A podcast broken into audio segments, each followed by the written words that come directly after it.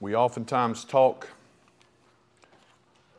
about the good old days, and usually that means for us when we were a little bit younger and life seemed a little bit simpler. You know what I mean? Things get complicated. Y'all, some of y'all are still young. Don't worry about it. Life tends to get complicated, and uh, so you think about those good old days and, and, and, and stuff. And I just want you to know, biblically speaking, the good old days ended in Genesis chapter 3. That was the end of it. Uh, since then, we have been living in times that have been affected greatly by rebellion from God's law, from His word, from His truth, and infected by things that we don't like, like mosquitoes and stuff. You know what I'm talking about?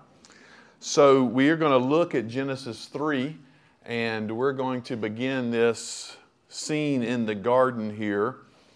Uh, let me remind you of where we are. In Genesis 1, we get the overview of creation. We get the six days, how God made everything. He spoke everything out of nothing. And so He speaks, it exists. So we have that in Genesis 1, and it tells us about those first six days, especially. The first Three days he is forming everything and making everything. The next three days he is filling it all up. And then on the sixth day it tells us that he creates man and woman in his image and he places them in the garden that he has prepared for them. Now remember, day seven comes in Genesis chapter 2, verses 1 through 4. And in day seven, we find God at rest. His work has been completed and now he is at rest in day seven. So the, thus the heavens and the earth were finished, and all the host of them. And on the seventh day, God finished his work that he had done, and he rested on the seventh day from all the work he had done. So God blessed the seventh day, made it holy, because on it God rested from all his work that he had done in creation. That rest is that idea of Sabbath there where it's the word that's used. So God then rests from his work. And in that sense, all of creation is at rest. God rests, all of creation's at rest. And if you use that understanding of rest and, and even seemingly kind of adding to it that idea of peace, when, you, when you're able to rest and you have peace, right? Um, we can see this in Scripture how these two things go together. Uh, Psalm 23 is a good example where he says, You prepare a table before me in the presence of my enemies. Well, if your enemies are at the door, it's going to be hard to sit down and eat. You're worried about what they may do to you. Why? Because God has prepared this table in the presence of you're able to rest for a moment, even though your enemy's at the door, right? So there's some peaceful moment, even though the enemies bear down on you. Well, in the same sense in Scripture, you have rest and peace. Those things go together. And when God created the heavens and the earth, everything was good and it was at perfect rest, perfect peace. And if you think about the three relationships here that we're going to see in Genesis 3, you have God and man. They were at peace. There was no uh, hostility between them at all. In fact, it tells us it tells us that God walked with Adam and Eve. Uh, even in Genesis 3, when he comes down to walk with them. That idea of walking is to engage in fellowship with.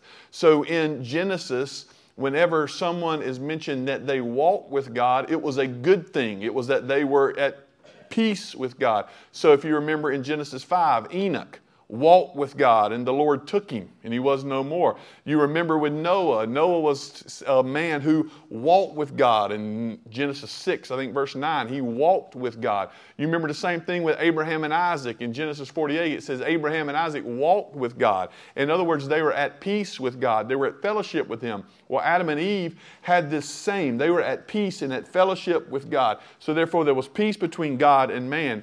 And in that same sense, there was peace between man and woman. They were naked and not ashamed. I'm trying my best not to say naked, okay? But they were, uh, which one's right?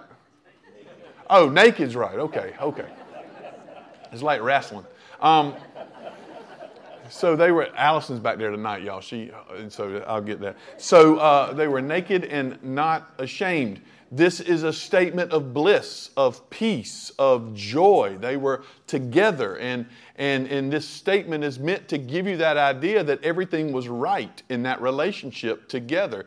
They were at peace. And then there was, of course, peace between Adam and the earth. Uh, Adam would work, not a four letter word, a term of fulfillment, of, of dominion, of taking over, and the earth would produce. The earth would produce, and there would be that fulfillment of work and production, right? And so you would work the, the earth, and the earth would produce what's needed to be produced. So there was perfect peace.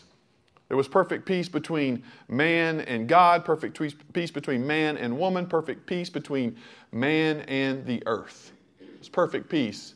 And you see in Genesis 2, when it gives us that greater snapshot of how God placed man, created man, forming out of the dust, breathing his own breath into him, and then man naming all the creatures, and in the end, God then taking from man a rib, making a woman. They celebrate and they rejoice. They have this picture here given. There was peace, everything was good. They were naked and not ashamed. And so you have that understanding at the end of chapter 2. And then Genesis chapter 3 just slams the door here with the first verse when he says, Now the serpent was more crafty than any other beast of the field that the Lord God had made.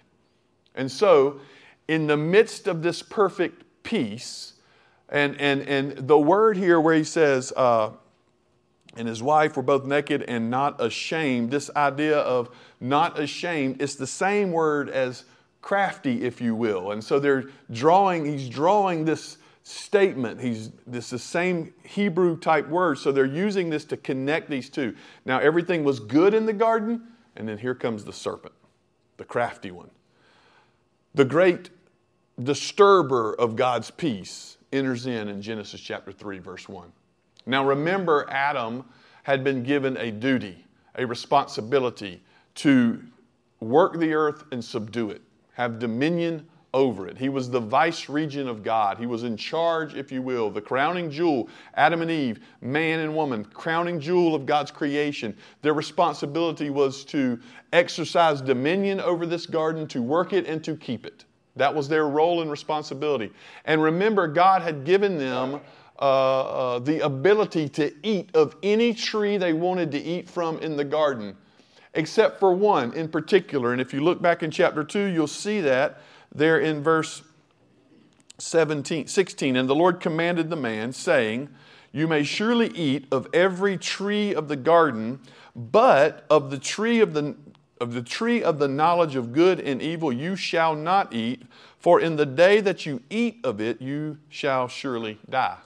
So the Lord had said, There's eh, planted the trees. There's a tree of life in there. You can eat of any tree you want to eat from, except for this one, the tree of the knowledge of good and evil. And if you eat of that, you die. And remember, this was a probationary place that Adam was in. God's saying, You have this privilege to eat of anything. You have this privilege to be the vice regent and to exercise dominion over all of this. This is, you are uh, my image in all of creation, the crowning jewel, you have this privilege, right? All you have to do is be obedient to me by not eating of that tree. That's it. So the privilege to doing all of these things, these things and, and exercising this dominion was simply uh, kept by just see, being obedient, obedient to the Lord. So when you get to Genesis 3, then, the serpent enters in. The rest is there, the peace is there, and now, as they are naked and not ashamed, as it ends chapter 2, now you come in. Now you come in, and the serpent is seen. When the serpent comes in here, he is unexpected. It doesn't seem like this is supposed to happen, right? I mean, it's like out of the blue. Everybody's naked and not ashamed, and the serpent enters into the garden. So it's unforeseen, if you will. And it almost, he almost appears suddenly. We're not told where he comes from. We're not told where he comes from. We're not told what happened. We're not told how this went down. Uh, and let me just go ahead and let you know there's so many people. I was, when I, I, I, had the privilege of training pastors in India, and they could not get over this. They wanted to know about this serpent. They wanted to know where the serpent came from. They wanted to know all those things. And we'll discuss some things, but uh, ultimately, we have to remember that the Lord God, in giving us His Word, has given us absolutely everything we need to know for life and salvation, right? That's what the Scripture says. Everything we need to know for life and salvation. And if you are a parent at all, or if you're aspiring to be a parent, you need to learn this too. There is a different, difference between needs and wants. Amen? Yes. You may want to know that, but you don't need to know that. Does everybody understand? You may want to know how all of this went down. You may want to know where this serpent came from. You may want to know all of those questions, but you do not need to know that. If you needed to know that, my point is, if you needed to know that, God would have told you. But He didn't tell us exactly what happened. He, doesn't tell, he didn't tell us where exactly the serpent came from. He didn't tell us exactly how all of this got about and why in Genesis 3 is all of a sudden this thing in the garden. He doesn't tell us that because we don't need to know. That's not the important thing. We don't need to know. It's not the important thing. But there are some things we can learn in the scriptures. There are some things we can learn. First of all, we know that this serpent was a creature, right? Therefore, it was created created. There's only one creator God. The serpent was a creature. He says this He says, This serpent was more crafty than any other beast of the field that the Lord God had made. He puts the serpent in the same category as all the other parts of creation, any other beast in the field. This serpent here was a creature. And uh, we know this, and, and I'll come back to this as I kind of build this case, if you will. What's also noted here is it's not really it's not really that it's a serpent that's important. Does that make sense to everybody? It's not just that it's a, it's not a, the fact that it's a serpent is important. Uh, the substance of what the serpent says is way more important than who he is. What the serpent says here and what the serpent does here is way more important than where he came from or who he is. The scriptures tell us what he says. The scriptures tell us what he's offering. The scriptures tell us what he's trying to do. They don't tell us where he came from or who he is necessarily right here. And remember, the scriptures also don't always give us everything we want right up front. When Adam and Eve fall, there's going to be Genesis chapter 3, verse 15, when he says, I'll put enmity between you and the woman, and between your offspring and her offspring, talking to the serpent, and he shall bruise your head, and you shall bruise his heel. He says that in Genesis 3, 15. That's a glimpse of what's going to happen to the serpent through the coming of the King Jesus, right? This is the first prompt, prophecy in Scripture of the King. But he doesn't say, Here's how it's going to go down, Satan. I'm going to send my son. He's going to come. He's going to be born of a virgin, raised up in Nazareth, be a carpenter for 30 years. He's never going to sin. He's going to go to the cross. He's going to crush you right there. And then he's going to be raised again. He doesn't give us all that. And the scriptures do not usually give us all of that at first. We read through it and it gives us as we go. Progressive revelation here. So, this serpent is a creature, and what's important here is what the serpent is going to say. And the serpent has one goal in mind, it seems, and that one goal is to disturb the peace of God, to shatter the peace of God, to destroy that rest. So, if we remember our, remember our principles of understanding the scriptures, the first principle is you go to the plain reading of the text. What does the Bible say? What does the text say? The second principle is you let scripture interpret scripture. So let's look at a couple passages that may help us in this. Why is there this creature here that seemingly is at odds with who God is and what God has done in creation? If you turn with me, I'm going to, you're going to be using your Bibles a little bit tonight, okay? That's, is that all right? So, if you need to keep your finger in the table of contents, that's okay. I'm not mad at you. Um, we're just working on the Ten Commandments on Sunday. We'll get the books of the Bible later. Y'all know, y'all know me? 2 Peter 2 4. We're going to use the text to help us understand some things here. 2 Peter 2 4.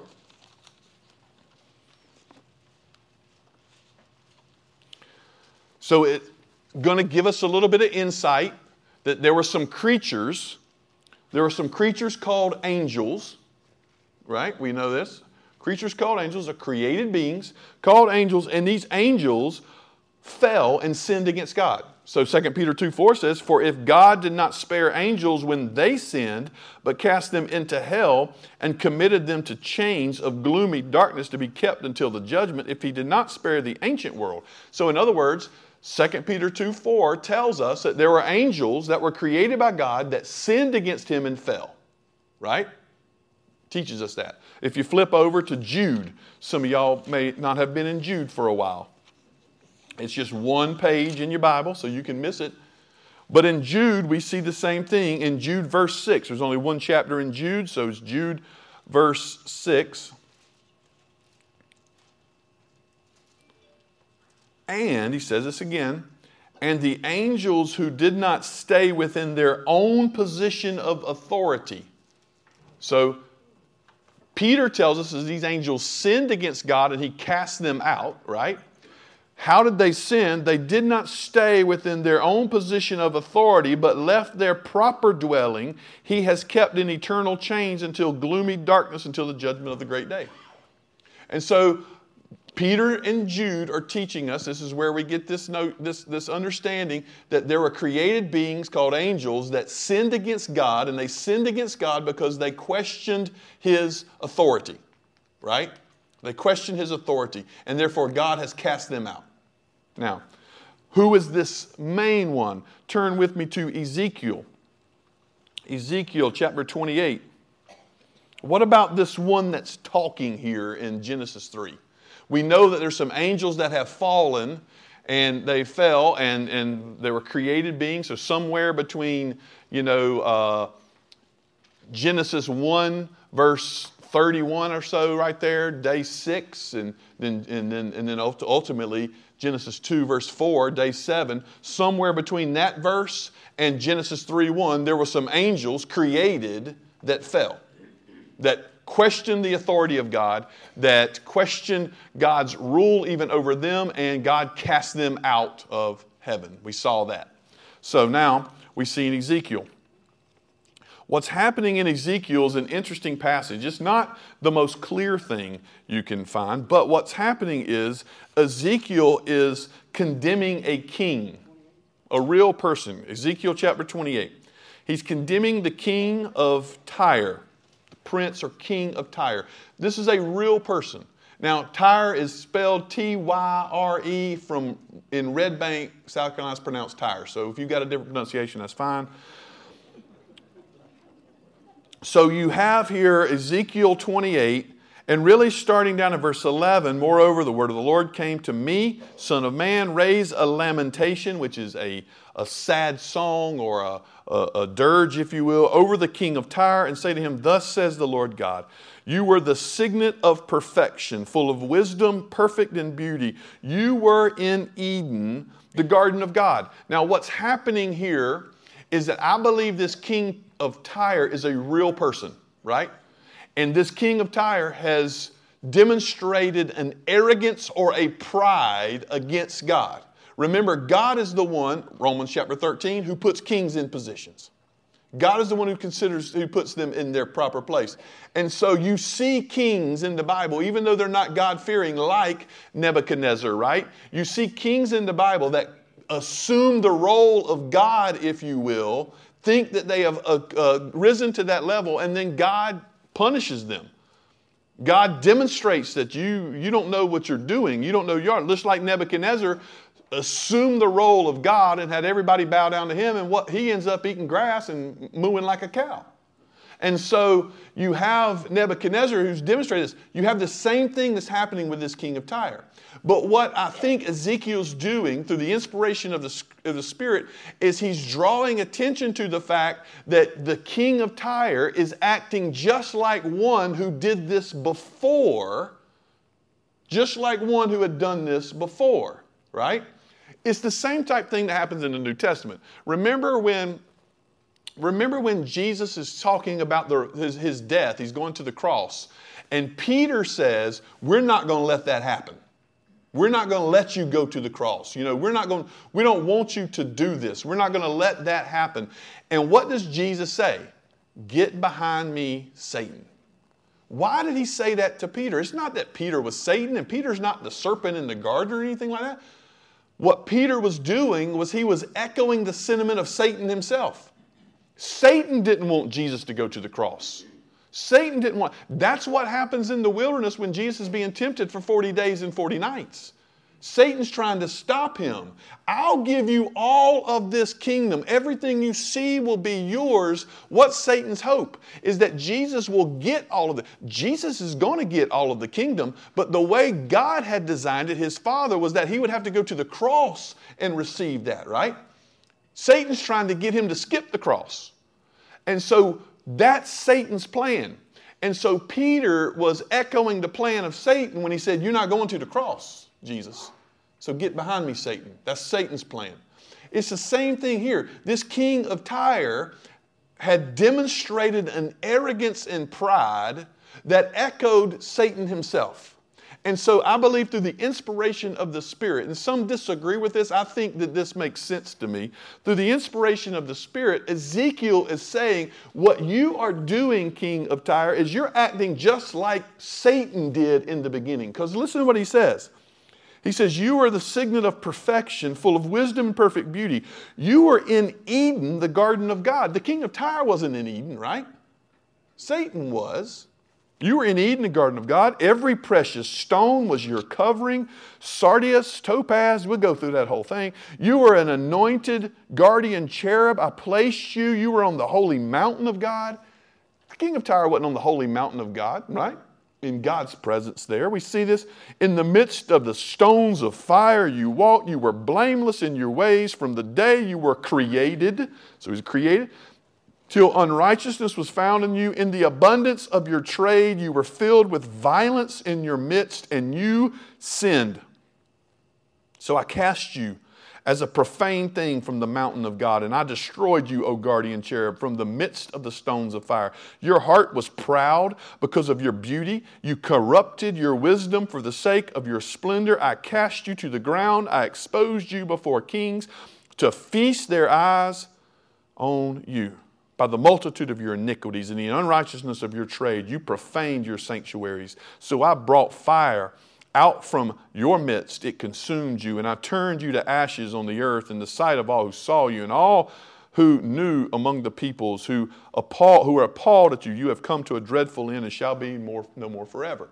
So, what's happening here is he's making a prophecy, a judgment over the king of Tyre, but in that judgment, he's demonstrating that what you are acting like is just like the rebellion of the angels before, in that main one.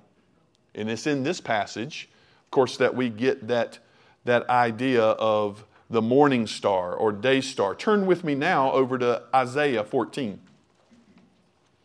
We're going to put Ezekiel 28 and Isaiah 14 together. So we've learned in Ezekiel 28 if we consider that he's talking, of course, about the king of Tyre, but his arrogance and pride and how that reflected the arrogance and pride of Satan himself when he was cast out. We've determined that he was a high ranking official, if you will, a guardian, one of the guardian cherubs, maybe one who stood around the throne. You get those images in Isaiah of the ones who are around the throne singing, Holy, Holy, Holy, day and night. One of those, maybe you have that idea. You have this high ranking one who was beautiful and glorious, who thought of himself finally and ultimately greater than God thought of himself finally and ultimately greater than God. And then in Isaiah 14, you have what goes on, I believe, here in the mind of that one, because in Isaiah 14, starting in verse 12, how you have fallen from heaven, O day star son of dawn. That's that name Lucifer, if you will. How you are cut down to the ground, you who laid the nations low. You said in your heart, I will ascend to heaven above the stars of God. I will set my throne on high. I will sit on the mountain, mount of assembly in the far reaches of the earth, oh, excuse me, of the north. I will ascend above the heights of the clouds. I will make myself like the most high. And so you see in Ezekiel this aspect, if you will, of how this one has considered himself greater, more arrogant, beautiful, considered himself greater than God. And then in Isaiah, you get this idea of this one, I believe, speaking of this same creature that Ezekiel is talking about, the thought process in his head. Ah, you said in your heart, or in his heart, that's good. You said in your heart, I will ascend above the stars. I will set my throne on high. I will sit on the mount of the assembly. I will ascend above the heights of the clouds, and I will make myself like the Most High. Notice the shift between the responsibility of the angels, if you will, to bring glory to God, right?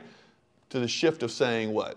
I will. I, I. It all becomes about me. And because of this, he says, you will be brought low, brought down to Sheol, to the far reaches of the pit, pits, and those who see you will stare at you and ponder over you.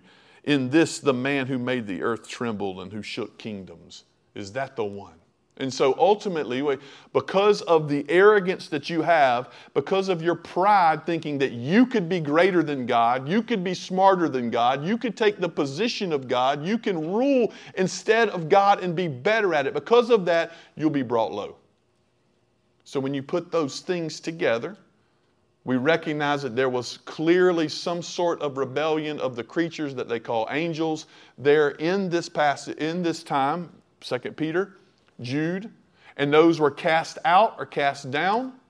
And then we see that there was clearly one amongst them that seemingly was a leader that thought himself greater than God, that thought himself higher than God, that thought himself smarter than God.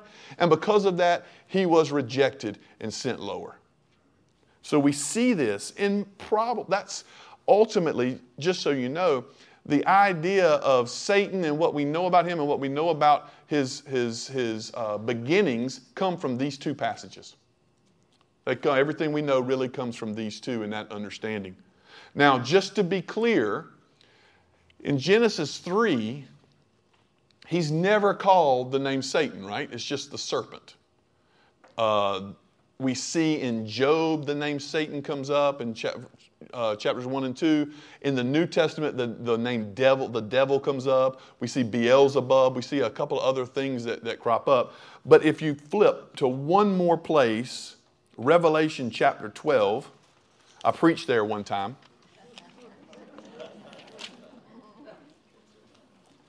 Revelation chapter 12, verse 9, in this revelation to John, it is made clear. And the great dragon, this great dragon that you have in Revelation 12, the great dragon was thrown down, the ancient what? Serpent. That word ancient serpent is drawing us back to Genesis 3. That great dragon, the ancient serpent, who is called the devil and Satan, the deceiver of the whole world. He was thrown down. So you see here in Revelation 12, though Genesis 3 doesn't, doesn't tell us that's Satan, Revelation 12 does, right? And so it tells us that that serpent in Genesis 3 was Satan, that ancient serpent. That's him. The devil, Satan, that's him. And so, again, hopefully you can see as we talk all the time about how to understand Scripture, Scripture helps us to understand Scripture better. Genesis 3:1 just simply tells us there was, a, there was a serpent in the garden who was more crafty than any other beast. Where did this serpent come from?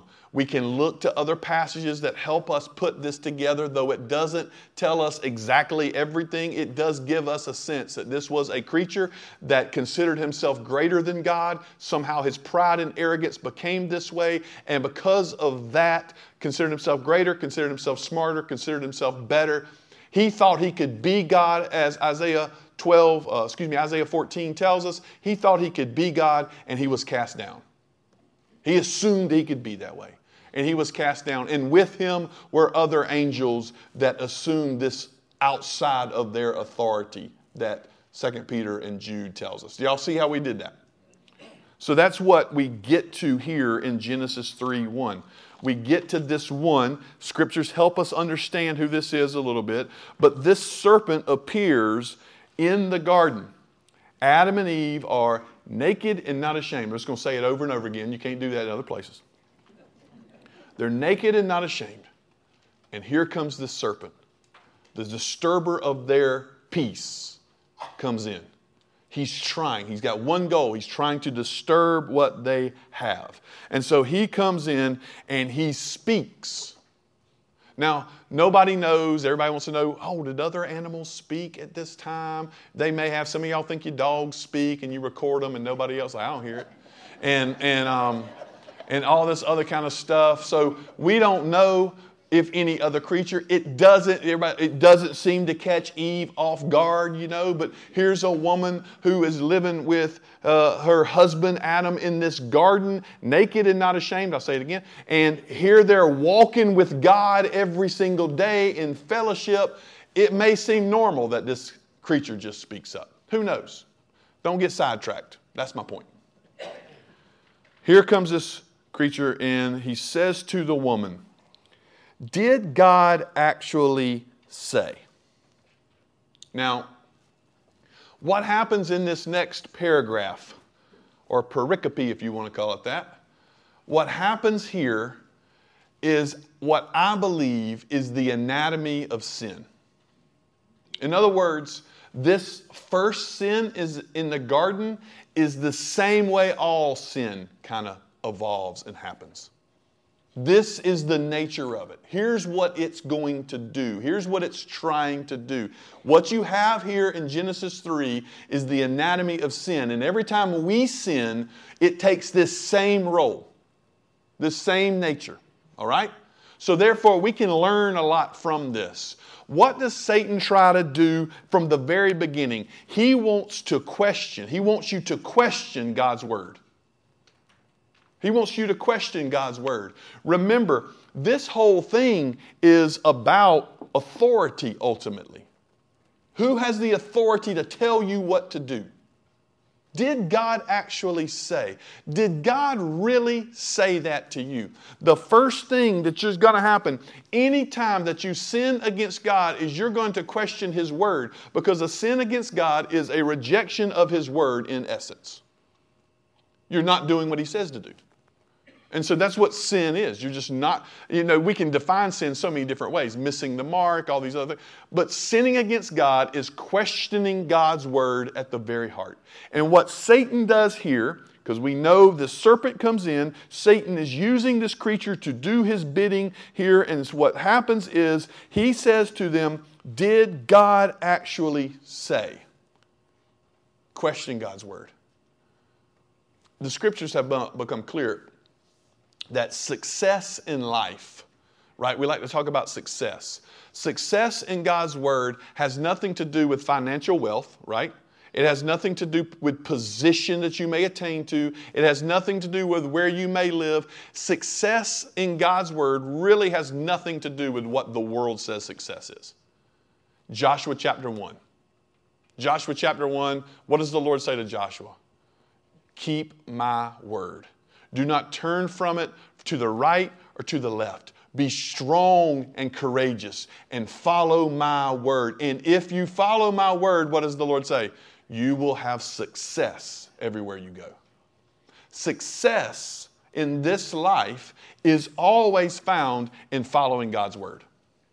Is always found in following God's word. And so, what happens here is whenever Satan comes in, the number one thing he wants you to do is question the Word of God. To create some idea in your head that maybe God's not as smart as he thinks he is. Maybe God doesn't quite know everything like I know it. Now, if you can, sorry about that. If you can, you will notice that this follows exactly what was said in Isaiah 14, right? You said in your heart, I know better than God. I'm smarter than He is. And so when you begin to question God's word, you begin, you begin to make it clear here, I know better than Him. And every time you sin, every time you sin against God and you disobey His word, what you are saying by that action, whether you want to say it out loud or not, what you are saying by that action is, I'm smarter than God. I know what's best for me. What's best for me at this moment is not to tell the truth. What's best for me at this moment is to lie, because if I tell the truth, I may get beat up. What's best for me in this moment is for me to fulfill the emotions that I have and be unfaithful to whatever commitments and covenants I made because that's what's best for me right now, right? I know better than God. I know what's best for me. I know what's right for me. The very heart of sin is the idea that you think you're smarter than God. It's the very heart of it. And Satan knows that. And Satan comes in immediately and he says, Did God actually say, You shall not eat of any tree in the garden? And the woman said to the serpent. Now, did God actually say that? No, he didn't. Say, did, did God actually say, You shall not eat of any tree in the garden? Y'all know how that works. Did he really say that to you? God, that would be awful. That would be awful if he did. Did he really say that? But that's not what he said at all. In fact, he said, You can eat from every tree in the garden. You can eat from any tree you want to eat from, except for that one, right? So God's initial statement to them was not one that's binding them up, it was one that's freeing them. And, and we all know, as again, as parents or other things, you create rules to protect. Why would God tell them not to eat of that tree of knowledge of good and evil? Because if you eat of it, you'll die. Should God have not told them that?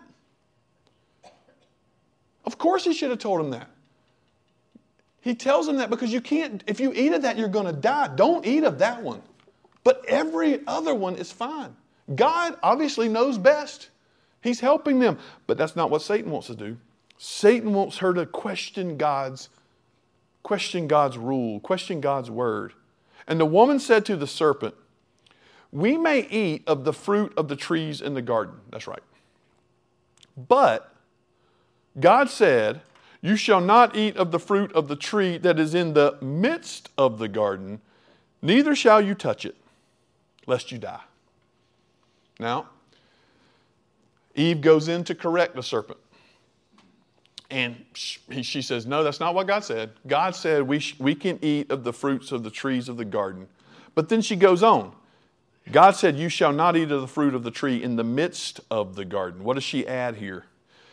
Let's look back in chapter 2, second half of 16. You may surely eat of every tree of the garden.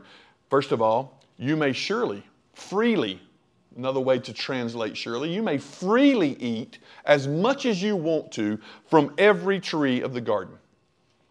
But of the tree of the knowledge of good and evil you shall not eat, for in the day that you eat of it, you shall surely die. Right? Okay. So, what's the, what happens here? Look at what she does. She begins to add to God's word. Whenever it comes, she says, No, that's not what he said. You shall not eat of the fruit of the tree in the midst of the garden. First of all, nobody said anything about the midst of the garden. She's worried about the location. She, she's adding something here to this to make it seemingly more binding, right? And so she says, You can eat of the tree in the midst of the garden, neither shall you touch it. Did God say anything about touching it? What's happening here is what we happen to do all the time. We take God's word and God's rules, and then we start adding to them to make them feel more binding to us, right?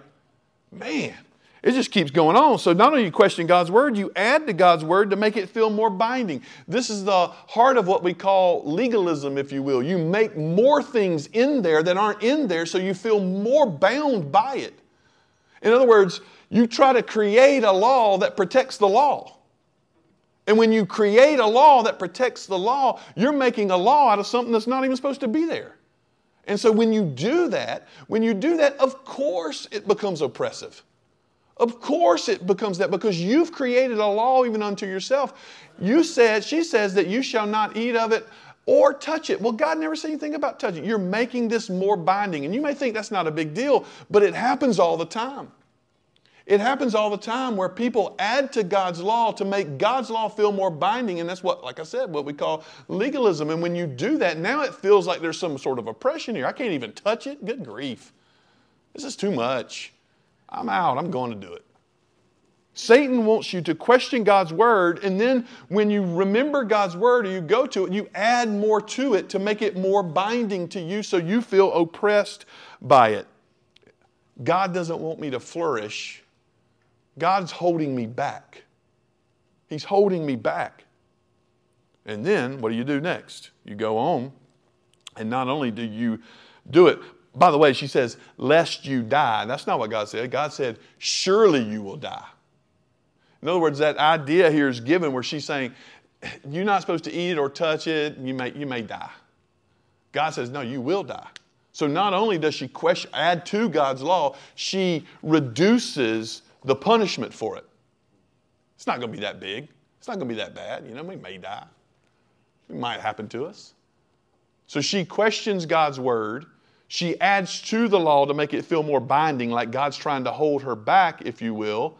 And then, and then she even questions and says, it's not going to be as bad as we may think. So here, next, not only does she do that, she replaces God, or this is Satan's design, is to replace God as the authority. Neither shall you touch it lest you die. Verse 4 But the serpent said to the woman, You will not surely die. Outright questioning God's word, outright lying, by the way. For God knows that when you eat of it, your eyes will be opened and you will be like God, knowing good and evil. So, what's happening here is Satan's getting them to question God's word. They add to God's word to make it more binding than it really is, so it feels oppressive, if you will, and they diminish the effects of God's word. So you're justifying in your mind why it's okay to question God's word and go against God's words because it's not going to be that big a deal. So you diminish the effects of it, and then you start to say, really, the reason why God doesn't want me to sin or to eat of that tree is I'll be like Him. I'll know as, I, I, I know, I'll know as much as Him. That's what Satan says. You question the very authority of God. So he questions the authority of God. You question God's power. You will not surely die. He doesn't have the power to do that. Question God's power. You question God's goodness. When he, when, when he says, You will not surely die, your eyes will be open and you'll be like God. In other words, God is keeping you blind to truth. God is keeping you blind to, to rejoicing. God is keeping you blind to, to flourishing. He wants you to keep you in your oppressive nature. He wants to bind you up. He's not trying to let you free, He's trying to hold you back. God is holding you back in this. And so, in this sense, He's saying that if you, if you do this, you question God's word, then you add to God's word to make it more binding, and then you replace God as that authority, questioning his power. He can't kill you. You're not going to surely die. I don't believe that. And you question his goodness. He's not, he's trying to, he's trying to keep you from something. And, and, and if you think about it, this stuff happens in our minds so quickly, and sometimes just uh, we just, without even processing it, we just do it, you know, when we sin. But it's exactly what falls behind every sin we commit. We think this sin doesn't carry with it a great a great charge. There's no real judgment that's coming off this. You know, you, know, you won't surely die. And I know better than God. I'm smarter than Him, and this is better for me than what He has for me. This is better for me than what He has. So you believe, which is the, the, the, the fourth thing here, you believe that you're smarter than God. Verse 6 so when the woman saw that the tree was good for food, and that it was a delight to the eyes, and that the tree was to be desired to make one wise, she took its fruit and ate. She believed that she was smarter than God. She simply says it here. I mean, look at it. Oh, this is actually good for me to eat. This is a delight for my eyes. This is something good for me. This is going to be, this is going to, I, I, know better for me. I know what's best for me. And so not only do you see and think you're smarter than God, you act upon that idea. So she took it and she ate it. And if you see this process, that's how sin is. If you don't question God's word and you believe God's word is true, then you're not going to fall into sin on that because you know God's word tells you the punishment of that sin and you believe that's right, so you don't do it. But when you go into sin, you're questioning God's word. Whether you want to say it or not, you're saying, I know better, I'm smarter, I'm rising to that position. Now remember what happens in Isaiah chapter 14, verses 12 through 14. You see what happened to Satan. Satan, in that time, Isaiah is telling us what happened to him was to think, I know better than God. I'm smarter than him. I can rise to that same position. I can ascend to that holy mountain and I can take that seat. That's what Satan believed. And this is the same thing he's trying to get Eve to do here. He's just simply saying, You can rise, you can go up, you can be better, you're smarter, you're good. It's the same exact thing. And so, anytime we sin, just like this, we're saying as well that we're smarter than God. We know better than Him. We know what's best for us. He doesn't. She ate. She took the fruit and she ate. And then what happens next? She gave some to her husband who was with her. Now, up to this point, I'm clear that we're talking about Eve. That's who the serpent is talking to. There's nothing in this text that would make us think that Adam is somewhere else, right? Seemingly, the way this reads, and I think rightfully, Adam's right there. So, in this great moment, there is no one more derelict of their duties than Adam. When the serpent came in, Adam had the responsibility to take that serpent, crush its head. By the way, that's what I do to all serpents. Amen. Unless I have a hoe, then I chop it into 12 pieces. So if he'd have had that, that'd have been fine. Adam takes that moment. He should have taken the serpent, crushed its head, and cast it out. Kicked it out of the garden. That was his role, that was his responsibility. But instead, he sits idly by. Notice a couple things. Like I said last week, Adam was the prophet, priest, and king, right? Adam was the one who was the vice regent over God's creation. He had dominion over all of this God gives him. Adam was the one as king. Adam was the one who was going back and forth with God and speaking to Him like a priest does, able to talk with Him one on one, walk with Him in the day, just like a priest does. Adam was the prophet. Why? Because God spoke His word. And if you go back to Genesis chapter 2, Genesis chapter 2, verses 16 and 17, who does God give the command to? Adam. Eve wasn't even created yet. Eve was still not created because it'll be in the next paragraph that all the creatures come to Adam. It's in the next paragraph that he comes, and there's not a helpmate amongst all of them, proving that God is going to create. Here, and God takes the rib from his side, causes him to take a nap. God ordained in the garden naps. And God takes the rib from his side, and there is Eve. So, who is the one that had the responsibility to tell Eve about the rules in the garden?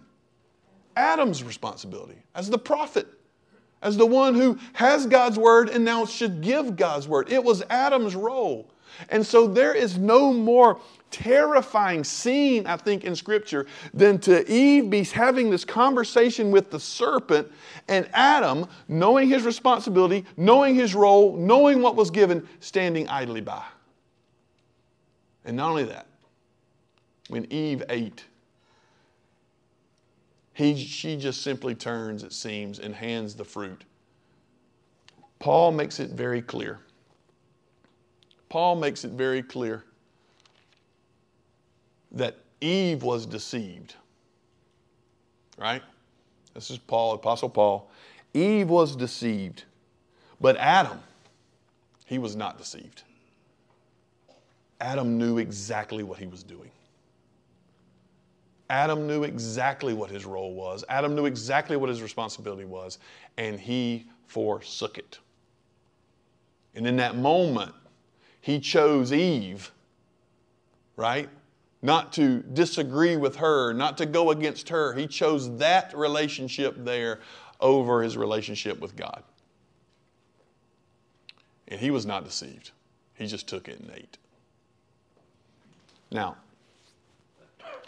all of that is important because we recognize that, as Paul tells us in Romans 5, Adam was not just the first man, he was the head, right? The federal head, representative head. And from Adam, sin entered in. And through Adam, sin entered to all man, right? And so Adam is the one. So all of us in this room are children of Adam. We are born of Adam's race, and we're it have the same nature as Adam, which is sinful, right? We all have this. And so, what has to happen, as Paul says, is there has to be a second Adam that comes. And that second Adam is Christ, the prophet, priest, and king who fulfills his role in every way. We'll talk about that more as we go along. But Adam here had this responsibility that he was derelict in to speak the truth. I truly believe that if Adam would have received that fruit, now this is just me conjecture here, but if Adam would have taken that fruit, threw it to the ground, kicked the serpent out, then him and Eve would have still been in the garden. But instead, he sinned.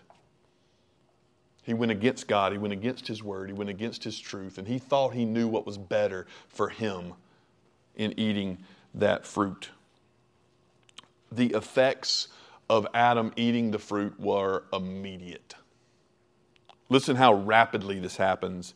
Verse 7 She handed it to her husband who was with her, and he ate.